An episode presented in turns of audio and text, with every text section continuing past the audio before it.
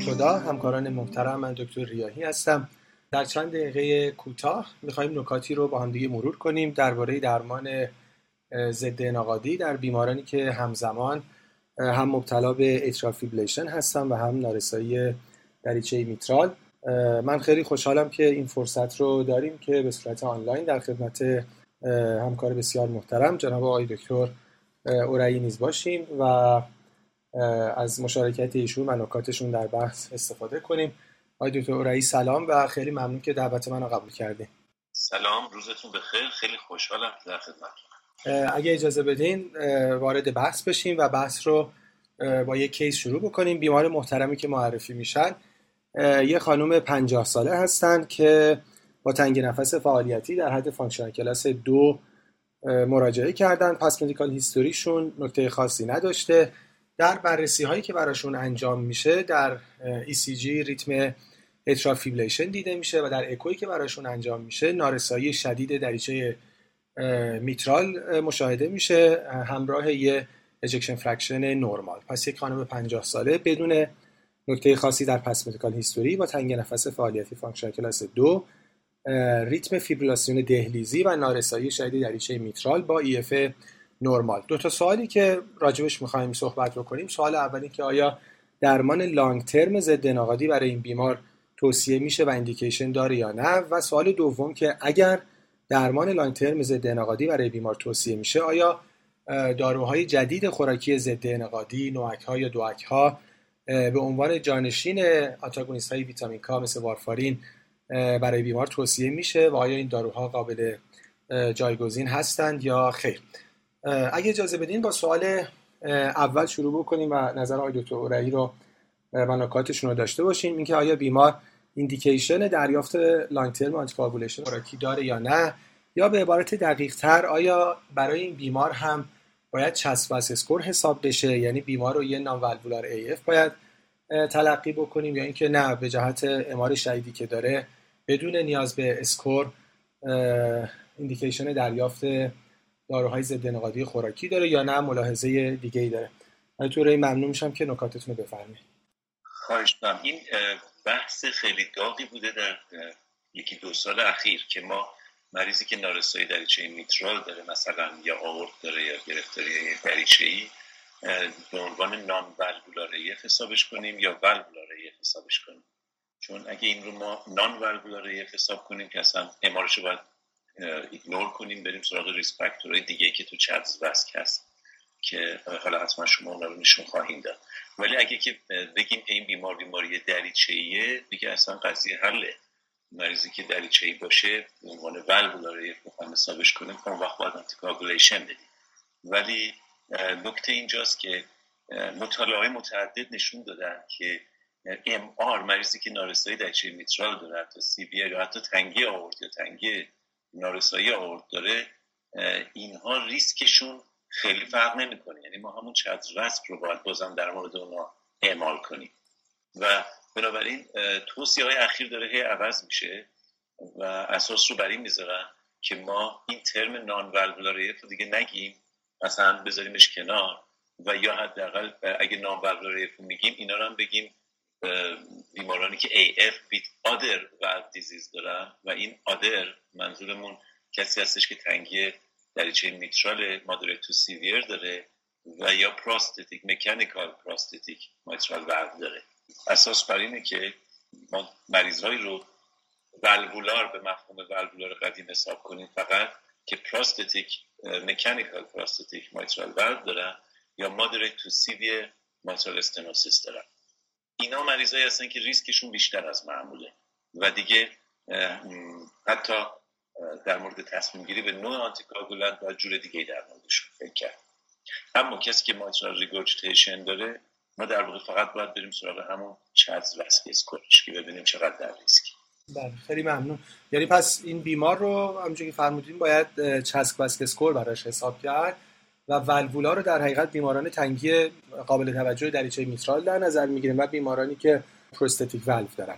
درسته؟ دقیقا. بله. برای ما الان برای این مریض بریم سراغ CHA2DS2-VASc ش فقط. اصلا فکر نکنید MR داره. درسته. برای اینکه مروری هم کرده باشیم با همکاران محترم این در حقیقت مطلبی که در پاورپوینت می‌بینیم recommendation update 2017 AHA ACC هست مربوط به guideline بیماری های دریچه ای update 2017 که روی guideline 2014 بوده که همونجوری که فرمودن در بیماران مبتلا به نارسایی دریچه میترال بیماری های دریچه tricuspid و بیماری های native aortic valve باید CHA2DS2-VASc score حساب کرد و اگه CHA2DS2-VASc score دو یا بالاتر از دو داشتن با کلاس یک recommendation بیماران AF indication دریافت anticoagulation پیدا می‌کنن. لذا خب بله همونجور که فرمودن ظاهرا درباره این بیمار بدون توجه به MR ش باید CHA2DS2-VASc score حساب کرد. من فکر می‌کنم نکته challenging دیگه راجع به این بیمار گرچه در نگاه اول ممکنه به نظر ساده بیاد اینه که CHA2DS2-VASc score بیمار چند هست؟ فقط برای اینکه یه مروری شده باشه.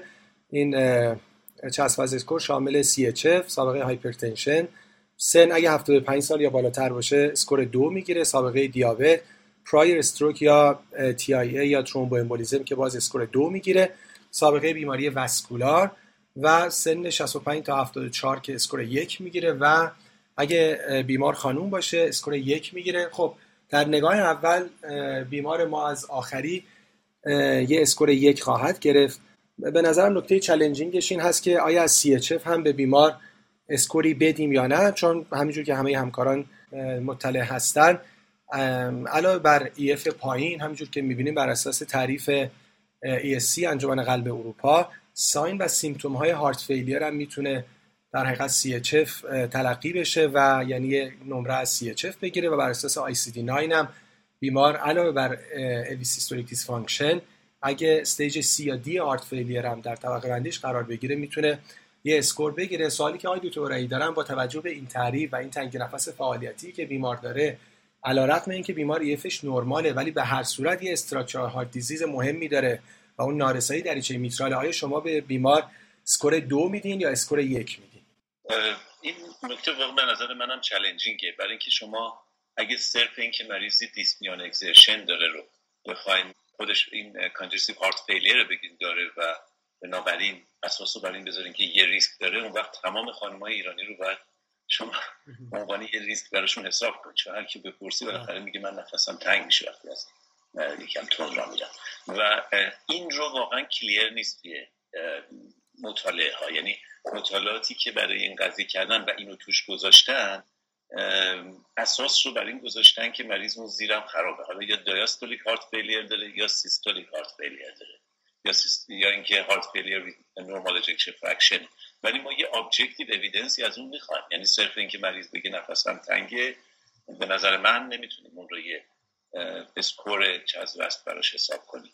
من باشم اگر که ejection fraction خوبه و در اکو این مریضم ما نشانه های یک diastolic heart failure حرف حسابی نمی‌بینیم اونو بهش score نمیدم.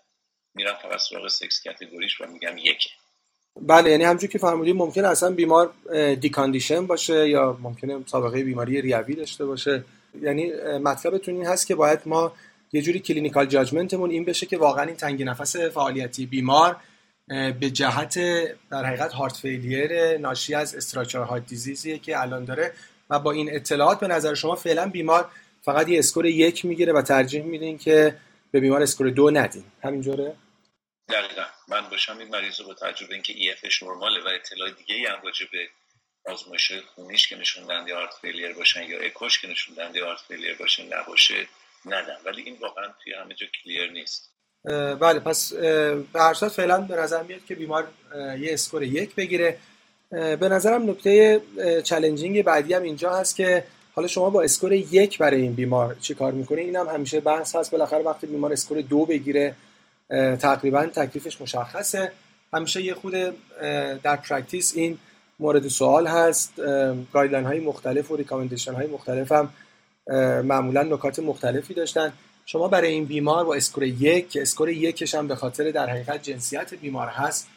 با این بیمار چه خواهید کرد درباره درمان anticoagulation خوشبختانه این تیکش controversy نیست. یعنی اگر که کسی فقط score یکش خانم بودن باشه نمی‌تونیم بگیم at risk ه و بنابراین anticoagulation نیاز نداره. ولی اصولا CHADS-VASc یک باز خودش مبحث داغیه که تو همه کنفرانس های و cardiology اینا مطرحه که اگه مریض مثلا hypertensive تنهاست یا heart failure تنهاست یا diabetic تنهاست اینا چه اینو چه بکنیم باش؟ guideline ها در اروپایی ها به سمت این هستن که اگه مریض CHADS-VASc یک داره other than female بودن رو. اون رو anticoagulate ش کنه آمریکایی ها توی guideline های آخرشون هنوز هست که اینها رو می‌تونین optional هیچی ندین آسپرین بدین یا anticoagulation بدین و من مطمئنم که اونا تغییر می‌کنه برای اینکه مطالعه جدید به نفع اینه که اینا در ریسک نکته ای که مهمه اینه که نوع اون یکه هم مهمه. مثلا ایج یه عامل مهمه.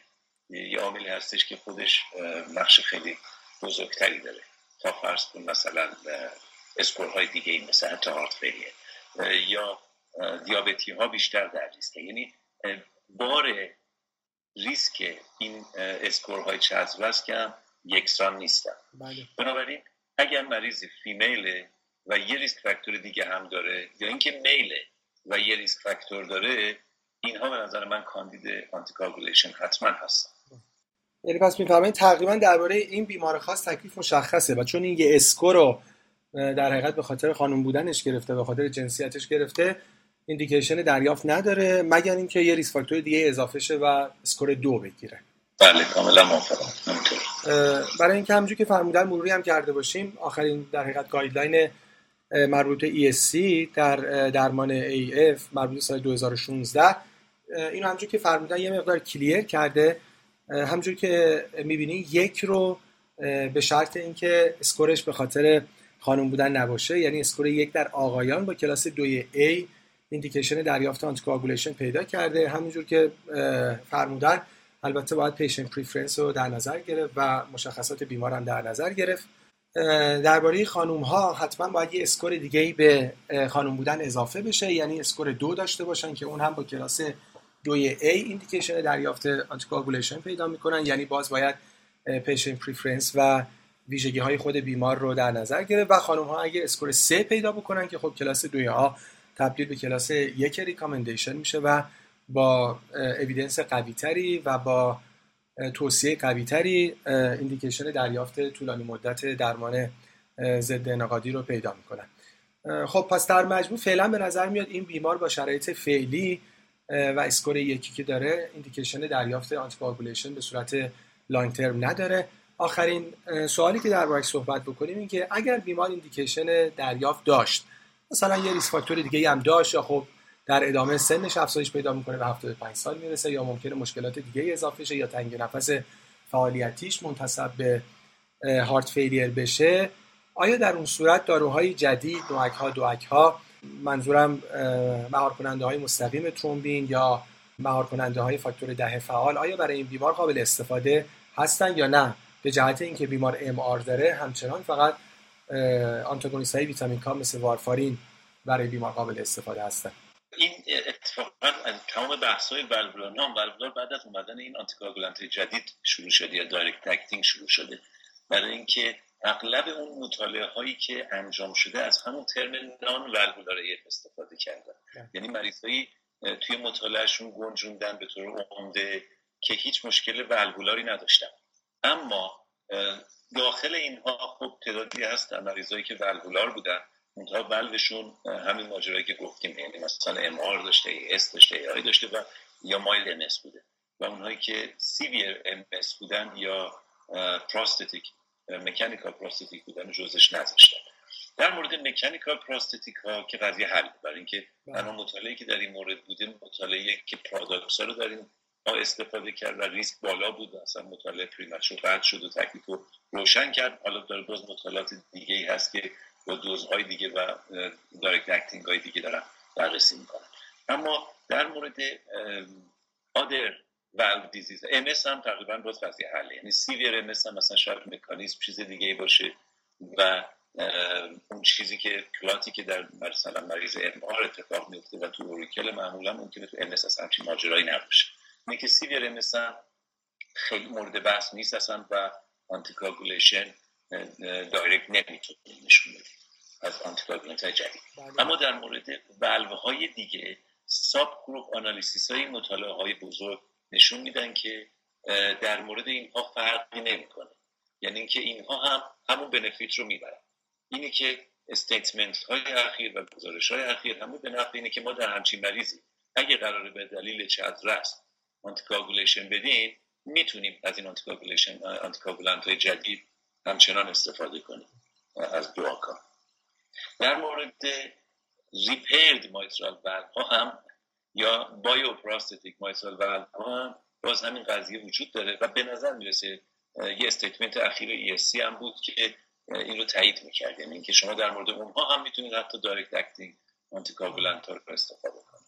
بله خیلی متشکرم. پس درباره این بیمار خاص MR شدیدش مانعی برای استفاده از داروهای جدید خوراکی anticoagulant نیست.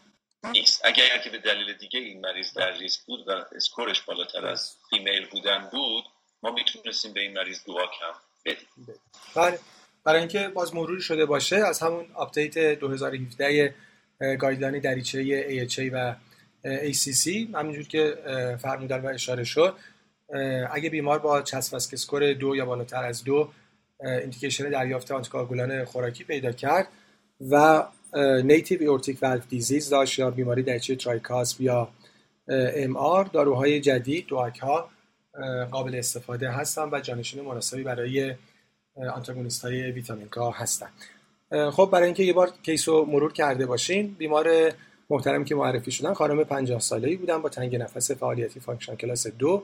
past medical history شون نکته خاصی نداشت. در بررسی های قلبی عروقی ریتم AF داشتن و نارسایی شدید دریچه میترال با EF نرمال. دو سوالی که مطرح شد یکی اینکه آیا anticoagulation برای این بیمار توصیه میشه یا نه که بحث شد که برای این بیمار هم باید CHADS-VASc score محاسبه بشه که CHADS-VASc score بیمار با این یافته ها عملا فقط score از جنسیتشون می‌گرفتن که یک می‌شد و با توجه به اینکه اون نمره یک رو فقط از female بودن گرفتن بیمار indication دریافت anticoagulation خوراکی به صورت long term پیدا نمی‌کنن. و سوال دومی که اگر indication دریافت پیدا بکنن حالا به جهت اینکه اسکور دیگه اضافه بشه با حالا افزایش سن یا تنگ نفس فعالیتیشون در بررسی ها منتصب به هارت فیلیر بشه آیا دوک ها قابل استفاده هستن یا نه؟ که پاسخ مثبت بود و اگر بیمار سکورش از یک فراتر بره و دو و سه بشه دوک ها جانشین مناسبی برای آنتاگونیست های ویتامین کا خواهند بود. همکاران محترم امیدوارم که بحث کوتاهی که انجام شد برای پرکتیستون مفید بوده باشه. خیلی ممنون که با ما همراه بودین. آقای دکتر اورایی از شما خیلی سپاسگزارم که ظهر روز تعطیل دعوت منو قبول کردین و در این بحث مشارکت کردین. خیلی متشکرم. خواهش می‌کنم. خیلی ممنون از دعوتتون. خدا نگهدار.